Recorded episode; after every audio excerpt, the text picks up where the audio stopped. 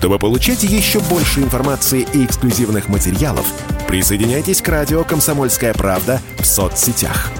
В отечественных социальных сетях. Смотрите новые выпуски на Рутьюбе, читайте телеграм-канал, добавляйтесь в друзья ВКонтакте, подписывайтесь, смотрите и слушайте.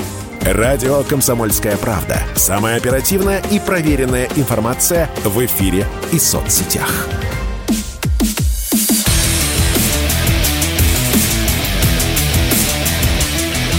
Программа с непримиримой позицией. Утренний Мардан. И снова здравствуйте, и снова в эфире радио «Комсомольская правда». Я Сергей Мардан. Трансляция идет на YouTube-канале «Мардан 2.0». И идет голосование в телеграм-канале Мардан. У нас сегодня день настоящей демократии. А, значит, а, я хочу напомнить, друзья мои, а, губернатор Калининградской области Алиханов требует, готовится даже, ввести полную блокаду Прибалтики.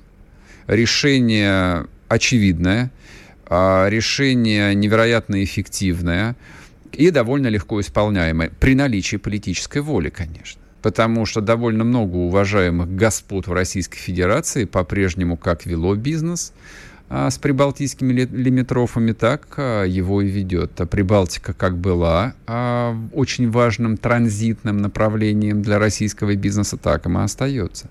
Товарооборот между нашими странами, между Россией, Литвой, Латвией и Эстонией довольно существенный. А для некоторых коммерческих структур крайне существенный. Вот, поэтому да, для того, чтобы ввести блокаду, нужно политическое решение, естественно, на самом высшем уровне. Мне кажется, это правильно. А как известно, вот как в той игре, если бы Путиным был я, я бы блокаду ввел бы, ну, практически сразу после принятия шестого, какого, пятого или шестого санкционного пакета, где прописывалось ограничение транзита в Калининград. Но у нас немножечко по-другому логика власти выстроена. То есть почему-то, в общем, а, скандал начался после того, как этот э, транзит был физически ограничен.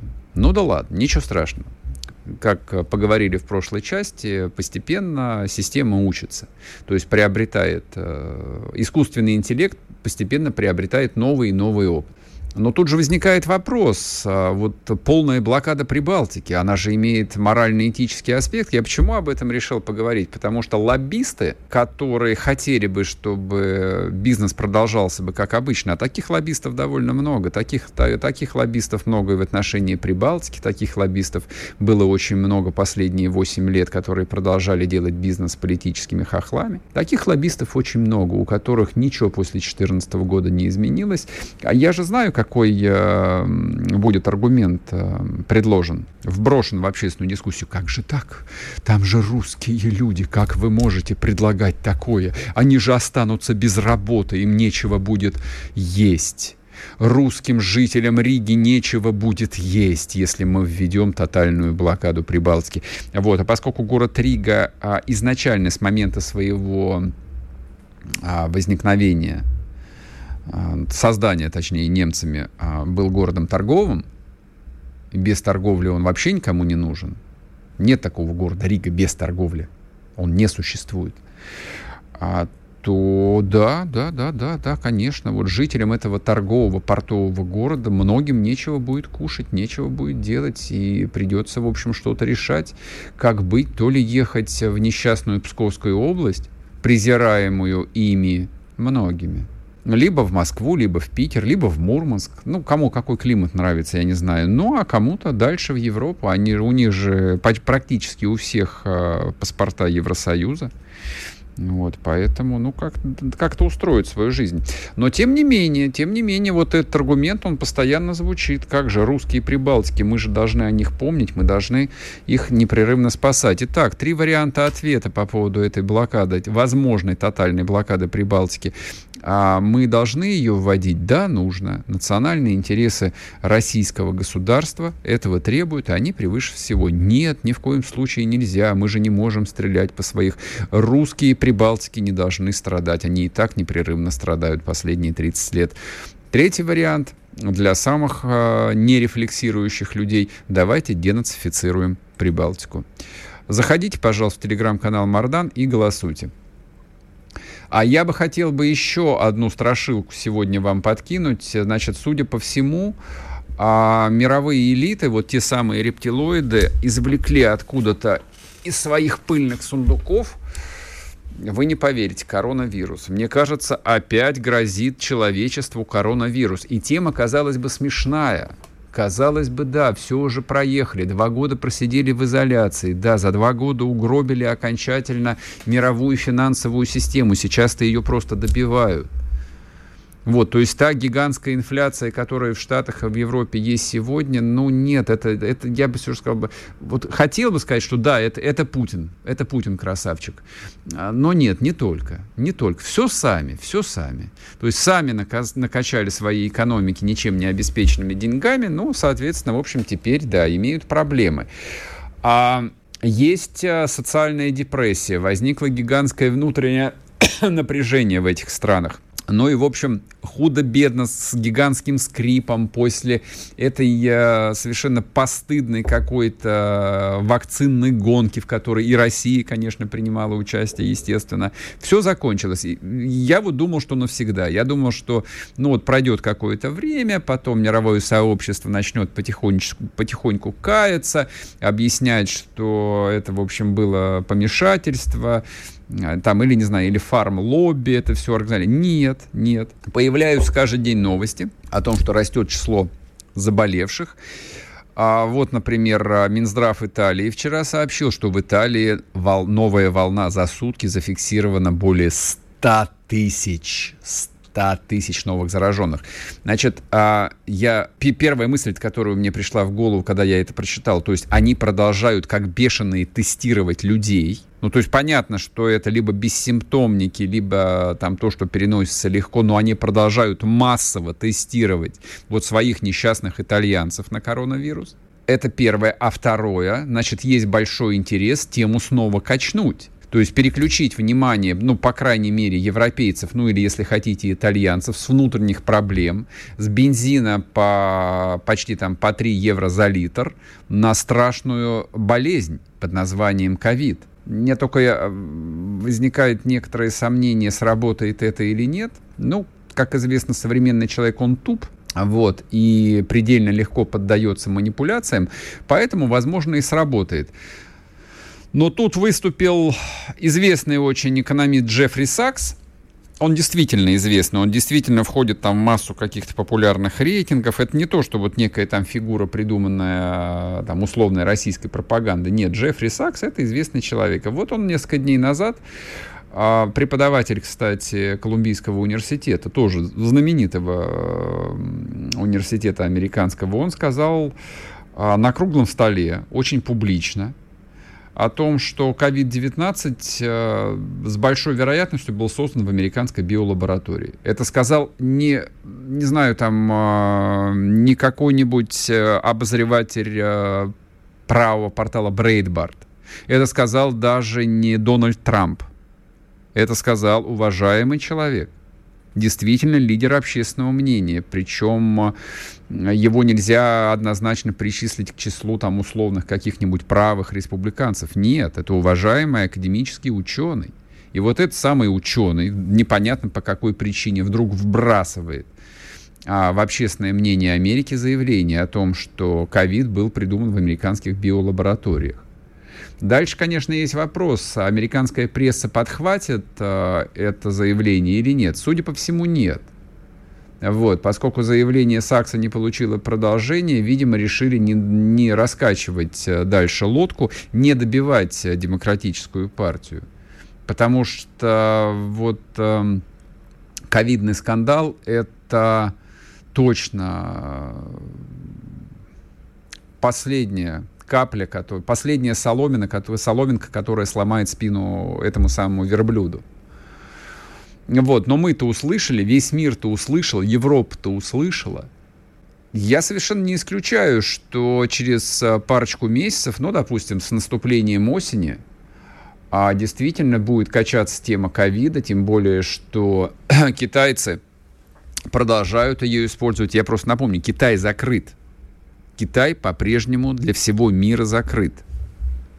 Китайцы э, проводят политику, то, что называется, нулевой толерантности к ковиду.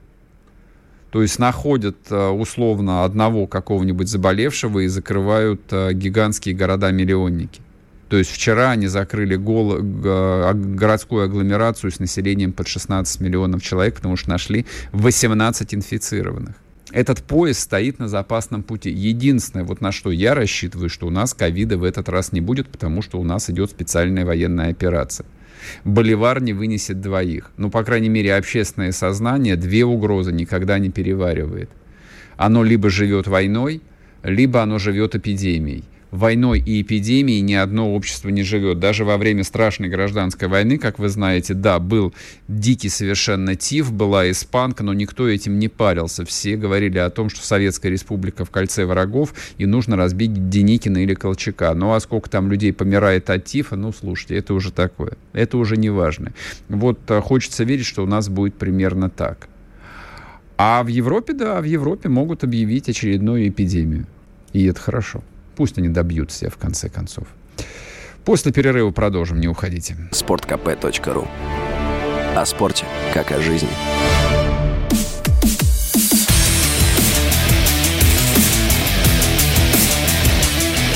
Программа с непримиримой позицией. Утренний Мардан.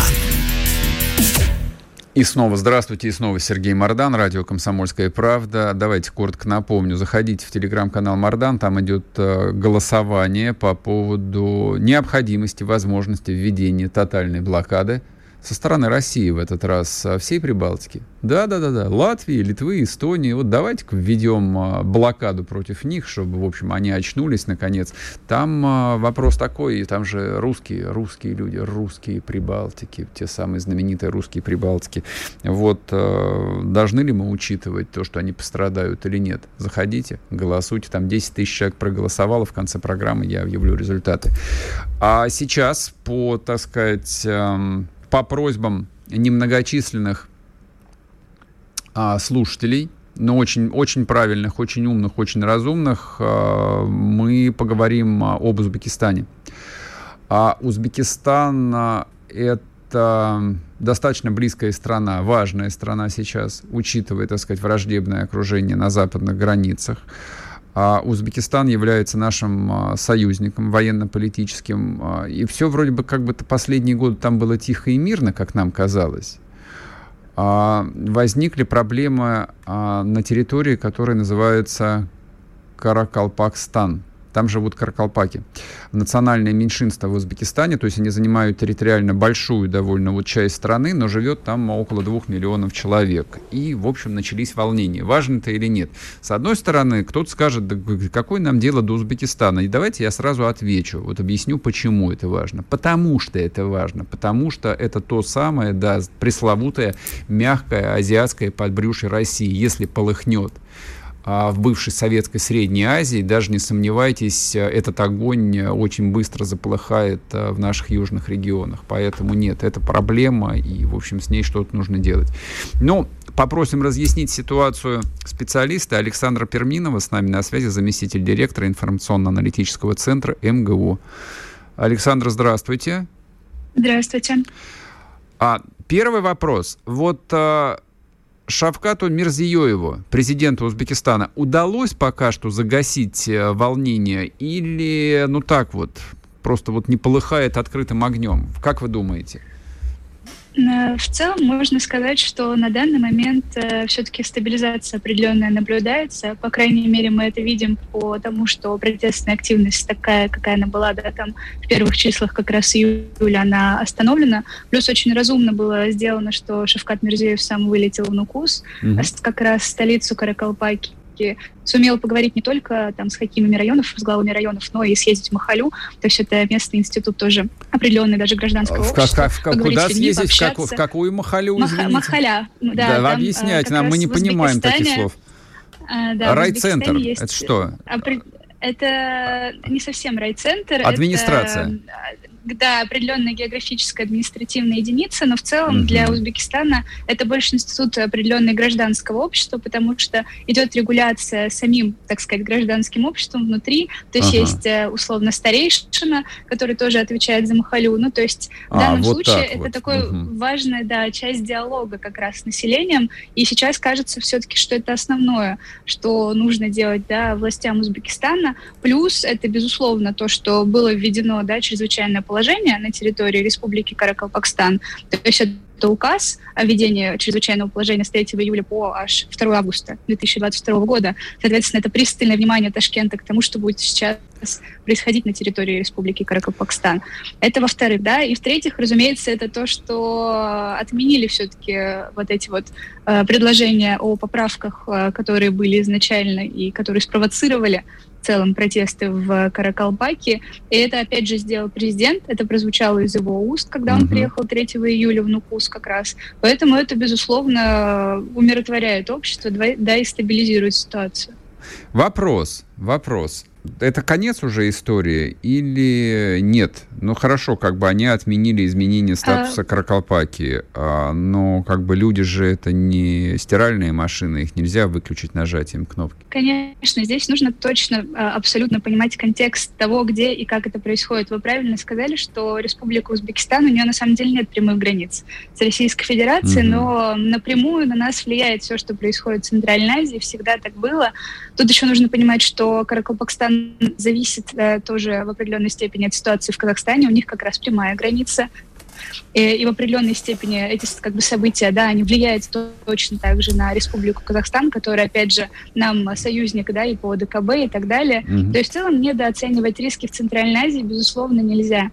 Есть ряд таких э, застоявшихся вопросов, которые все эксперты по Центральной Азии вам назовут. Э, там водный вопрос, вопрос, я не знаю, распределения ресурсов, и один из вопросов как раз этнический вопрос, вопрос каких-то таких неурегулированных угроз и рисков, да, и в целом как бы по Каракалпаке сейчас можно сказать, что этот вопрос надуманный. Ну, то есть никогда бы в нынешних условиях э, Каракалпакия не стала бы претендовать на эту автономию, условно, каракалпаки живут в Узбекистане уже довольно давно, а все вот эти призывы с начала там 2000-х годов э, о сепаратизме, об э, самоопределении и так далее. И очень часто уже проводились исследования о том, что они все-таки появлялись извне, то, что mm-hmm. они спонсировались извне. И в целом как бы внутри региона такого запроса на э, отделение, на самоопределение его нет. Есть запрос на нормальную, здоровую, успешную жизнь. И с 2016 года с приходом как раз Мирзиёева к власти в регион активно вкладываются. Ну, то есть мы должны понимать, что гипотетически можно было бы сравнить Каракалпакию с нашим Татарстаном, потому mm-hmm. что там есть э, ресурсы, там очень много природного газа, там есть золото, нефть. А вот оно металлы, что. другие mm-hmm. полезные ископаемые. Там там развивается промышленность в определенной степени. То есть регион богатый сам mm-hmm. по себе, но тем не менее считается одним из депрессивных, потому что это зона Приоралья, это пустыня, там сухо, там, как вы уже правильно заметили, всего 5% от всего населения, при том, что это почти 40% территории Узбекистана, mm-hmm. и мы понимаем, какая плотность, да, соответственно, населения. Ну и то есть и в целом инфраструктурно и так далее регион не совсем развит. И вот как раз последние пять лет идет активное включение региона, да, в целом в, в какую-то общую, да, э, тенденцию развития Узбекистана, потому что Узбекистан развивается, экспорт-ориентированная стратегия у страны сейчас, с одной стороны. С другой стороны, нас пытается настраиваться диалог, да, внутри, потому что все-таки, опять же, очень сильно разрыв между тем, что у, у региона есть природные богатства, с одной стороны, а с другой стороны, население все-таки, э, я помню, в 2015 году проводились исследования о том, что женщины не совсем хорошо трудоустроены, о том, что в целом уровень жизни да, страдает, и это видно было по социальным вопросам. Сейчас это все приводится в вот, последние пять лет как-то в норму, и сейчас, когда Шавкат Мирзиёев как раз приезжал в Нукус, он сказал, что опять процессы будут активизироваться. Ну, то есть, несмотря на то, что последние yes. два года все говорят про инвестиции в регион, так что вот. Александр, спа- спасибо вам большое. Спасибо, что объяснили происходящее в Узбекистане. Александра Перминова была с нами заместитель директора информационно-аналитического центра МГУ. А я вынужден сейчас переключиться на то, что называется горячие новости. А две машины с российскими пограничниками атаковали в Белгородской области со стороны Украины, сообщают. Ну вот мы с этого начали, и, собственно, мы с этим продолжаем. Одну машину а, расстреляли из стрелкового оружия и гранатомета, а на вторую сбросили, ну, видимо, гранату с беспилотника. А первое авто двигалось примерно в 400 метрах от границы, когда по нему открыли огонь. Один человек погиб, еще трое попали в больницу, раненые. Во второй машине, по которой э, была совершена атака с квадрокоптера, находились два человека. Они не пострадали, ну, соответственно, разбита машина. Вот, в, в принципе, все уже сказано. Вот в первой части программы все уже сказано. Ну, видимо, придется повторить еще раз вот эти риторические вопросы. А что еще должно произойти? Вот что еще должно произойти для того, чтобы в районе украинской границы, в Белгородской, в Брянской, в Курской областях в глубину хотя бы 25 километров – был введен режим КТО, контртеррористическая организация. Я напомню, это юридический режим, опробированный в Российской Федерации на протяжении последних 20 лет неисчислимое количество раз, режим КТО просто в режиме автомата включается на Кавказе, на Северном, когда возникает подобная ситуация. То есть, когда в населенном пункте, когда в городе, включая там большие города – силовики находят там террористов, террористические ячейки, боевиков, тут же объявляется режим КТО, который вот ограничивает всю обычную нормальную гражданскую жизнь, в дело включаются военные, и этих уродов уничтожают. Здесь что, какая-то другая ситуация? Что еще должно потребоваться? Я понимаю, вот, что там кто-то, видимо, боится прийти и сказать, что, ну вот, а, формула специальная военная операция в таком режиме вызывает все больше и больше вопросов все больше и больше вопросов, все больше и больше проблем, внутри политических проблем в этих трех, по крайней мере, российских регионах. Что еще должно произойти? Сколько еще российских пограничников должно погибнуть, прежде чем будут приняты необходимые очевидные решения? Продолжим после перерыва, не уходите.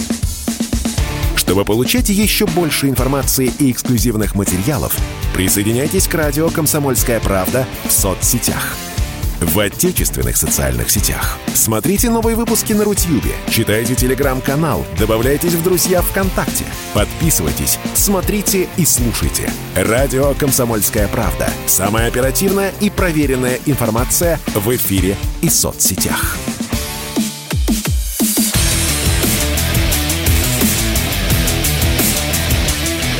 Программа с непримиримой позицией. Утренний Мардан. И снова здравствуйте, и снова в эфире радио «Комсомольская правда». Я Сергей Мардан. Так, друзья мои, что у нас? Нет новостей с белгородской границы больше нет, вот кроме того, что я вам озвучил. Нет, нет, поэтому эмоций много, а в общем, тут не о чем сказать. Я надеюсь, что сегодня в течение дня какие-то комментарии со стороны ФСБ последуют. Я просто напомню, почему со стороны ФСБ. Потому что погранслужба входит в состав традиционно. Раньше она входила в состав КГБ СССР, а сейчас в состав ФСБ России. Вот э, эти ребята в зеленых фуражках, они подчиняются генералам, сидящим на Лубянке вот, влиятельным людям, авторитетным людям, обладающим и информацией, и властью, и возможностью донести свою позицию. Я надеюсь, что их позиция будет донесена, очень на это рассчитываю, и необходимое решение будет принято. Вот. Ну и, соответственно, не забываем о том, что совсем недавно никакой границы настоящей в районе Белгорода, конечно же, не существовало. Ее просто не было. А теперь она есть, а теперь это не просто граница, а теперь это, по сути, линия фронта. И вот в этом и заключается главная проблема, в том, чтобы признать условную границу с условной Украиной линией фронта. Вот она есть.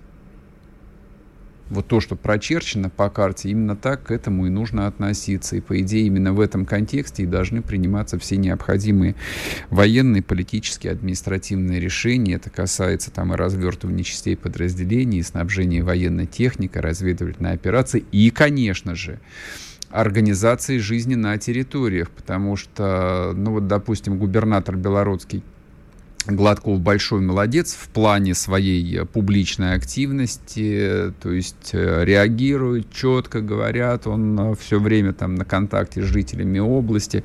И так было, когда был нанесен удар украинскими вертолетами по нефтебазе. Он тут же, в общем, не стал отмалчиваться и рассказывать про пресловутые хлопки. И, соответственно, когда были два дня назад нанесены удары по Белгороду украинскими ракетами, то же самое. В, в, в этом смысле нет никаких проблем, но дело в том, что когда по городу, по населенному пункту наносится удар тяжелой артиллерии либо ракетами, а здесь вот обычная нормальная гражданская жизнь, как в каком-нибудь Ярославле или Новосибирске, невозможно, мне кажется. Вот мне кажется, нормальная жизнь в Белгороде, в Брянске, в Курске, в областях невозможно. И, может быть, действительно имеет смысл предусмотреть э, введение какой-нибудь обновленной формы под названием военно-гражданская администрация на ограниченное время. И не возлагать э, на губернатора обязанностей больше, нежели у него в руках объективно есть ресурсов. Губернатор командует, чем он командует? Э, сантехниками, строителями, местной медициной и учителями. У него... Он даже, он даже местной полиции не командует, они подчиняются главному управлению по области, а главное управление подчиняется министру внутренних дел. А если по области бьют ракетами, то за это отвечают военные. И если при советской власти военные встречались э, с э, гражданской властью, так сказать, в здании обкома партии, и подчинялись они все партии первому секретарю, то сейчас этого нет. Нет никакого первого секретаря. И губернатор это совсем не первый секретарь. Вот, э, как не знаю, с моей точки зрения, помните, э, что помните политическую реформу начала 2000-х годов? Это вот чем э, Путину оппозиция пеняла много-много лет. 20, какой, 20 лет ему пеняли это причем так, в проброс через запятую. А вот помните, а, Путин отменил а, прямые выборы губернаторов. Но вот это вот ровно та самая ситуация, когда политическую систему нужно слегка откалибровать, как мне кажется. Как мне кажется. Ну да ладно, это, в общем, а, тема не на одну минуту. Борис Межуев к нам присоединяется, главный редактор Паблик О. Борис Вадимович, здрасте. Здравствуйте. А, а вот давайте все же с вами хотя бы коротко, но попробуем обсудить э, происходящее в Белгородской области, в Брянской области. Вчера было нападение на воинскую часть, сегодня нападение на пограничников э, в Белгородчине. У меня просто возникла мысль, я ее прямо в эфире здесь и озвучивал, что, может быть, э, там военно-гражданские администрации создавать нужно не только на освобожденных территориях Запорожской или Харьковской областей, но, в общем, нужно как-нибудь видоизменить и модель управления временно, по крайней мере, в том же Белгороде. Что думаете? Или это дестабилизирует и так, в общем, достаточно там... Э, ну... Нет, мне кажется, это вполне разумно. Другое дело, что я не являюсь, конечно, экспертом по вопросам обеспечения безопасности на приграничных территориях. И, наверное, здесь есть лучшие специалисты. Но, по сути дела, конечно, управление должно измениться. Ясно, что прифронтовые территории и Брянская область, и Белгородцы, и Курская mm-hmm они, конечно, мне кажется, ну, такой, знаете, элемент генерал-губернаторского управления, там, mm-hmm. конечно, не вот, какая-то военная администрация должна там быть, и, конечно, какие-то дислокации, в том числе больших контингентов войск, а не только тех пограничников, которые там находятся, они, конечно, должны там находиться. Потому что, понятно, ну, ясно, что есть прилет или ракет, тут уже сделать должно ПВО работать. Mm-hmm. Что касается диверсантов, э, клинцы же были обстреляны. Да, да. Вот, э, например, воинская часть в Клинцах была обстреляна, по-моему, из автоматов, там, если даже, в общем, неделю, на, не, несколько дней назад. Вот, то есть э, речь идет уже о серьезном проникновении диверсантов. Их я не уверен, что их будет меньше в ближайшее время на территории Российской Федерации, в том числе на те территории, которые не граничат вот с Донецкой и Луганской областями, а mm-hmm. которые, соответственно, выходят на территорию самой части Украины. А я там, собственно, очень хорошо знаю эти места. Я почти что оттуда, не, не могу сказать, что я оттуда родом, но оттуда мой кор. Mm-hmm. Стародубщина. Вот, собственно, там оттуда Межуева. Я там просто очень проницаемость границы мне очень хорошо известна. То есть по понятно, что никакой границы вот в полном смысле этого понятия ну, там не ну, Там, правда, потом после 2014 года провели какие-то такие, знаете, что называется, колючую проволоку и, и эти самые, и какие-то, значит, сделали там заборы, но вы прекрасно понимаете, что для Э, людей, которые хотят перейти границу для осуществления диверсионных акций, это все ерунда собачья. Это mm-hmm. несерьезно. То есть это, конечно, требует гораздо большего собственно, присутствия там усиленного контингента погранвойск. Это Хорошо, ладно, давайте оставим тогда эту тему для специалистов. Я вот для наших слушателей я все же вот последнюю ремарочку-то сделаю. А, расстояние от Клинцов Брянской области до ну, ближайшего украинского населенного пункта Семеновка, там всего-то 70 километров. То есть это не то, что вот там рукой подать. Нет, это довольно далеко. То есть нужно было ну, добраться до, до Клинцов-то. Ну, там, знаете, есть этот Робский район, там угу. просто практически выходит э, на границу. Вот, поэтому там клинцы это все-таки чуть подальше. Да, а да, да. Я об этом и говорю, что это, в общем, проблема такая. Не то, что вот совсем настоящего приграничья, а таких уже вполне себе внутренних районов России. Ладно, обсудим это потом, а, когда, в общем, тема вызреет до чего-нибудь э, у людей, принимающих решения. Да, а я предлагаю переключиться на геополитику, в которой вы являетесь специалистом. А вот как-то, мне кажется, мы до конца не отрефлексировали вступление вступление в НАТО Швеции и Финляндию как-то, в общем, и МИД отмалчивается, и Песков тоже там э, мягенько проходит. Типа, да, небольшая проблема. Но вступили и вступили. Ерунда какая.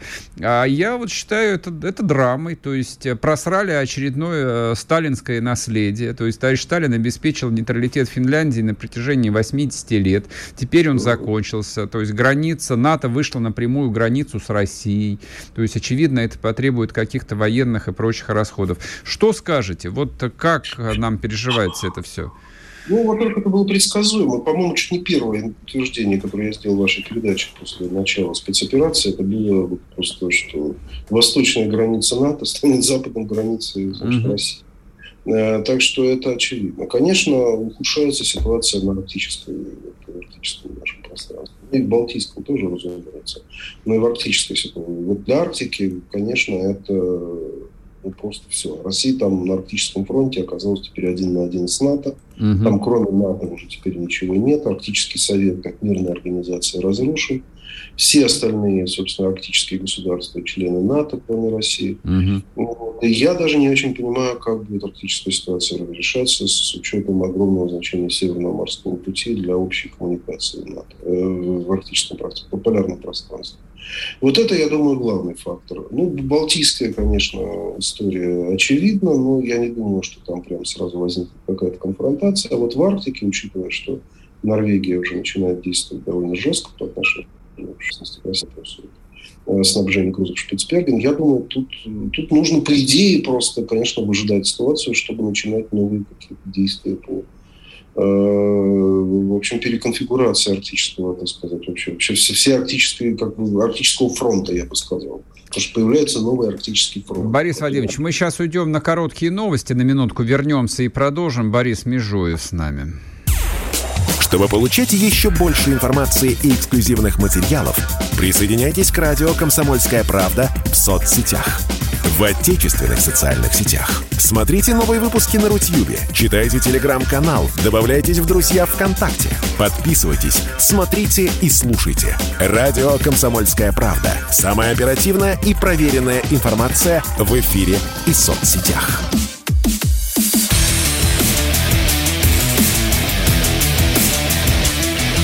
Программа с непримиримой позицией.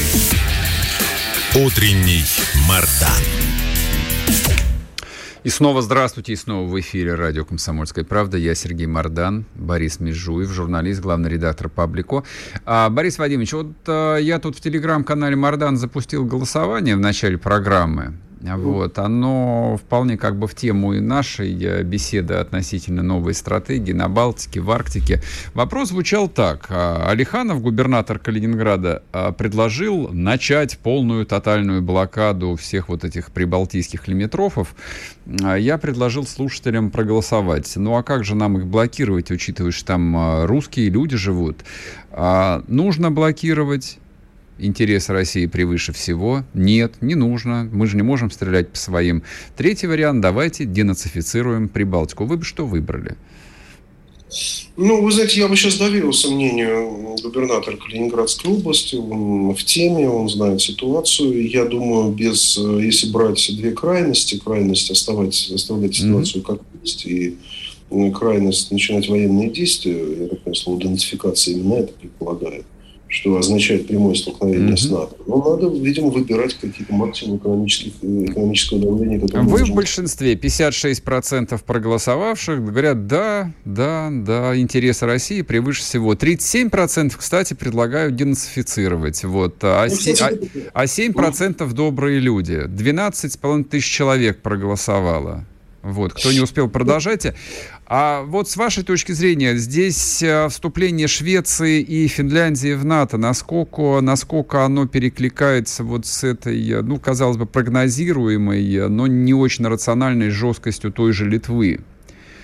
Ну, разумеется, это общая, так сказать, э, общая стратегия. Хотя, понимаете, учитывая, что мы довольно вяло реагируем на, мягко говоря, да, на вступление Швеции и Финляндии, не видим mm-hmm. серьезной угрозы, а Литва – это непосредственная угроза, то я не думаю, что эти действия прямо соотносятся. Ясно, что у Литвы свое начальство, судя по всему, mm-hmm. видимо, польско-британское, а у Швеции и Финляндии это, очевидно, американское влияние. Тут совершенно очевидно, что здесь влияние Байдена лично просто сказать, на э, это решение. А, и если возвращаться все-таки к теме, знаете, Арктики, понимаете, вот как один из вариантов, что действительно, по-видимому, может испугать э, Запад, это действительно, если Россия будет делать ставку на интернационализацию Арктики. А вот, в таком случае, понимаете, арктическая вот эта система полностью разрушится, и, так сказать, mm-hmm. разумеется, подключатся другие э, так сказать, серьезные страны. Китайцы? Конечно, в первую очередь китайцы. А каким образом можно вот привлечь Китай э, в Арктику? Как бы, вот... Китай не надо привлекать в Арктику. Китай уже вовсю в Арктике. Если ага. вы знаете, вся история с Гренландией, она была обусловлена тем, что Китай активно там строил в том числе аэродромы, что испугало американцев. Угу. И вообще говоря, одной из, может быть, самая главная линия напряжения в отношении Китая и России была именно арктическая тема. Россия, так же, как и Америка, и так же, как и другие арктические государства, не очень хотели включения туда Китая по понятным причинам. Угу. А вот, учитывая, что Китай совсем не собирается всех там спокойно пускать в Южно-Китайское море. Угу, угу. Вот, и сейчас в условиях, понимаете, разрушения, как я это называю, арктической системы, то есть разрушения этой особой реальности геополитической, она разрушилась в результате того, что, собственно, и Россия оказалась изолирована в Арктическом Совете.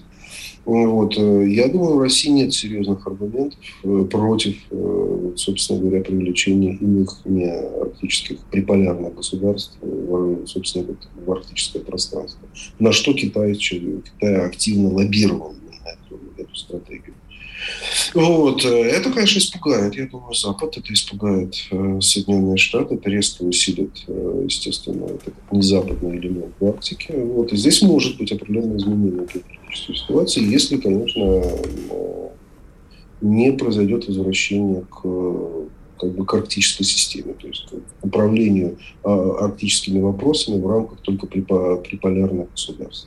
Что, я думаю, было бы позитивным, но тут, понимаете, не от нас все зависит. Если, собственно, была выбрана стратегия конфронтации, она, собственно говоря, Россия уже ничего не может сделать, кроме как ответить э, соответствующей конфронтации против тех, кто как бы объявил войну на этом пространстве. Вопрос. Вопрос а, по поводу конфронтации. Северный морской путь. Я так понимаю, что ну, это вот главная там а, точка приложения сил, интересов и всего прочего. Ну так он же наш. Он же идет вдоль побережья России. Нет, он, разумеется, наш. Ну и все. Кого хотим, пускаем, них не хотим, не пускаем. Это, это совершенно верно, но значительная часть государств, причем позиция Соединенных Штатов Америки до последнего времени была колеблющейся, вот, она как раз говорит о том, что вот это суверенитет популярных государств над, э, такой, над собственно, вот этими морскими путями, mm-hmm. это в первую очередь Канада и Россия, вот, она э, не совсем правильна. Нужно как бы вот привлекать и другие государства, ну как это в Антарктиде. Mm-hmm. Никаких абсолютно ограничений для таких государств. В общем, интернациональные воды такие суровые. Вот. Ну, разумеется, на это Россия не пойдет, но, конечно, вся эта система вот этой такой олигополии арктической была выстроена против тех государств, которые, не являясь э, членами Арктического совета, тем не менее очень хотели там в Арктике поучаствовать. Это в первую очередь Великобритания, Китай, и сейчас вот даже вот я вижу сообщение, что и Турция очень даже туда нацелена, и Индия, там, кто туда только не хочет. Вот, понимаете, но если Запад выбрал стратегию изоляции России в Арктическом совете, я не думаю, что у России есть серьезные аргументы против того, чтобы, собственно говоря, не распространить российско-китайское сотрудничество, в том числе на арктическое пространство. Вот. Может быть, это, конечно, преждевременно, но, во всяком случае, намекнуть на такую возможность, я думаю, было бы так сказать, может быть, может быть и правильно в условиях вот той ситуации, которая сейчас складывается. А, еще один вариант, а он возможен, ну, вообще полной вот жесткой конфронтации, да, мы выходим из Арктического совета в том числе, говорим, что все в сад, а, вот это наши прибрежные воды, вот соглашение, да, поэтому да, вот наш се- се- се- се- северный флот, все, все свободны. Угу. Да, разрушаем кольцо вот это арктическое. То есть вообще объявляем это просто нашим. Да, все, да, да, внутренними водами, до Северного полюса. воды, да, и никто сюда вообще не пройдет без значит, нашего разрешения. Нет, это вполне, конечно, возможно. Ну, а почему бы и нет? Ну, понимаете, эта проблема заключается в том, что, ну, считается, по крайней мере, я думаю, это верно, что все-таки тут вопрос международного сотрудничества, разработки определенного рода проектов, в том числе нефтедобычи там, и так далее – все-таки это требует привлечения каких-то иных технологий там, и так далее. И здесь э, Россия в одиночку едва ли справится. В этом смысле какая-то помощь извне России нужна. Uh-huh. Вот. Если это будет не западная, то будет, ну, соответственно, китайская. Вот. Я думаю, в общем, это, это как бы просматривающаяся стратегия. Насколько она будет принята или не принята, я думаю, этот вопрос будет сейчас э, серьезно решаться. Во всяком случае, такая островная замкнутость нашей арктической пространства, мне кажется, ну, технологически избыточно, так сказать, технологии, тут есть определенный технологический дефицит, пока крайней мере, об этом говорили специалистами в том числе и теми, которые всячески, так сказать... Э, ну и послед... последний вопрос. Э, вот э, какого рода меры военно-технического характера Россия вынуждена будет в любом случае предпринять в ответ на вступление Финляндии в НАТО? То есть придется ли укреплять границу, да. развертывать ну, части, ставить ракеты и, и все остальное? направлять наши ракеты на новые цели. Да, разумеется, это все, наверное, будет сделано. Но здесь, опять же, возникает, я так понимаю, вопрос, что за этим последует. То есть, э, условно говоря, станет ли Финляндия просто членом НАТО, или она станет э, активным членом НАТО. Масс, так сказать, там, да, военная. Да. Ну да, станет ли Финляндия какой-нибудь Латвией очередной? Латвии, да, да. Вот будет, что она будет делать как член НАТО? Будет она конфронтационная, так сказать, действие предпринимать? В частности, так сказать, там будут размещены какие-то системы ПРО там или что-то. Угу. Вот. Или это будет, ну, просто вот они получили формально такой статус, э, надежде, что там, например, России. Я, я не исключаю, что, может быть, будет выбран более компромиссный вариант, и в таком случае каких-то жестких действий не последует. Ну, конечно, всем надо готовиться к тому, что ситуация будет э, развиваться в худшую сторону. И тогда, естественно, наверное, Карелия тоже будет э, превращаться в Калининградскую превращаться область. В военно, в Калининградскую военную такую, такой плацдарм России. Что, в общем, конечно, очень вероятно с учетом обострения ситуации в Арктике. А с точки зрения вот сложившихся экономических связей между Россией и Финляндией, насколько финны вот плотно завязаны на нас сейчас? Вот, насколько это для них будет болезненно, вот такая смена парадигмы. Но вот само политическое решение было довольно внезапным, на самом деле. Ничего же не предвещало. Вот. Ну, как не предвещал? Ну, вы знаете, я, я, я вам Нет? сразу сказал.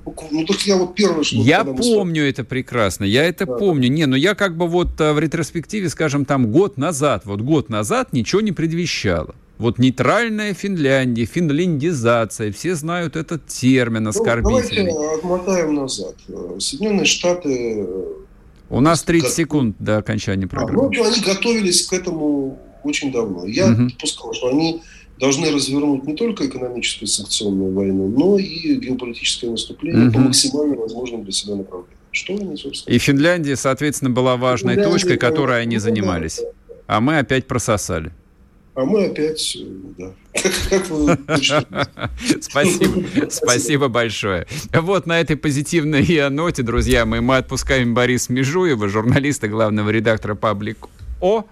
Вот, заканчиваем нашу программу. На прощание я напоминаю, идет голосование в телеграм-канале Мардан по поводу вот, необходимости вводить тотальную блокаду Прибалтики. Кто не успел проголосовать, Заходите и голосуйте. Тут сколько? Почти 13 тысяч голосов. Ничего не изменится, но тем не менее. Вот вам пример настоящей демократии. Всем до завтра. Пока. Будьте здоровы. Чтобы получать еще больше информации и эксклюзивных материалов, присоединяйтесь к радио «Комсомольская правда» в соцсетях. В отечественных социальных сетях. Смотрите новые выпуски на Рутьюбе, читайте телеграм-канал, добавляйтесь в друзья ВКонтакте, подписывайтесь, смотрите и слушайте. Радио «Комсомольская правда». Самая оперативная и проверенная информация в эфире и соцсетях.